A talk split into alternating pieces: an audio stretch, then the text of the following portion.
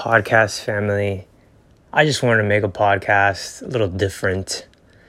And um, yeah, I just I just put out a lot of content and episodes and um, I just yeah, I don't know everyone that listens. And some people tell me they listen. Some people, you know, I, it's impossible for a podcaster to know everyone that listens. You know what I mean? It's just a a way of communication and we just give it out you know? The only way i know is from reviews or if you're like hey like that was a good episode or hey like um, i checked out your podcast or whatever it may be whether it was once or whether you're a frequent listener. Um, but the purpose of this episode is just to say thanks for being a listener. Really honestly because i just think about like how many podcasts there are even though like this one is fucking consistent. now, I just think about how many podcasts there are out like on Apple Podcasts and Spotify and how many people there are speaking and how this industry is growing and the fact that you like listen it, it just means so much to me um, and I bring on guests and I try to make it as best as I can. I listen to any advice or feedback that I get. I want to grow, I want to get better.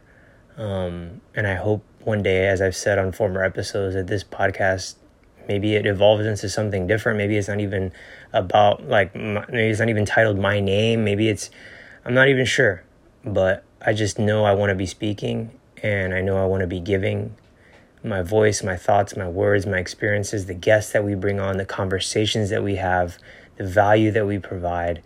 Like I just know I want to do this and I want to say thank you for listening from the bottom of my heart because yeah, it's just like I think about just think about you if you started a podcast, whether you consider yourself a communicator or not, or whether you are a podcaster, or whether you just listen, or whatever it is. Think about if you took that vulnerable step to start a podcast and then you put yourself out there and you threw out your thoughts to the world and you just laid yourself bare and naked and vulnerable.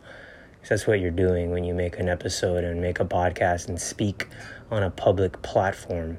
And just imagine you do that and people listen to you and they come back and they listen. And wouldn't you be so grateful that they take time to do that? Like nobody has to listen to me.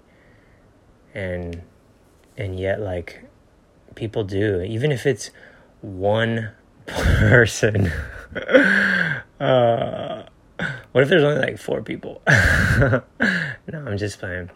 Um, but yeah, I just want to say thanks for thanks for being a, a listener and and um, it just means a lot.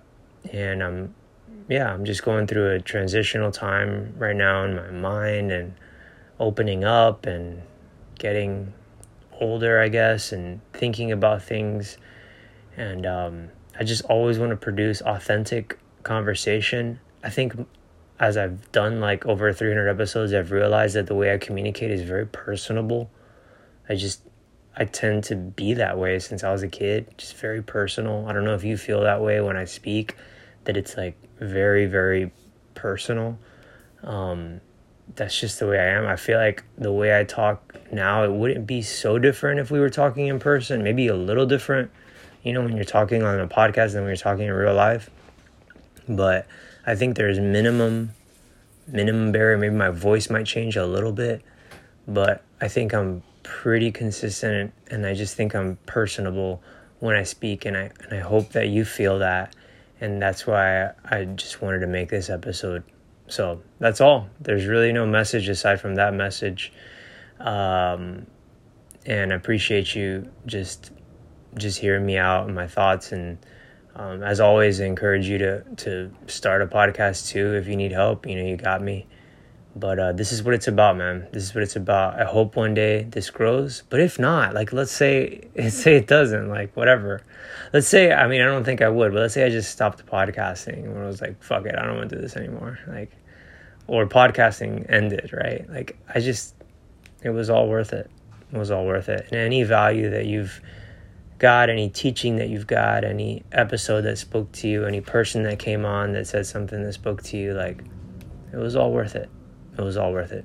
So thanks for being a listener, guys. Much love to you, as always, and I'll see you in the next show.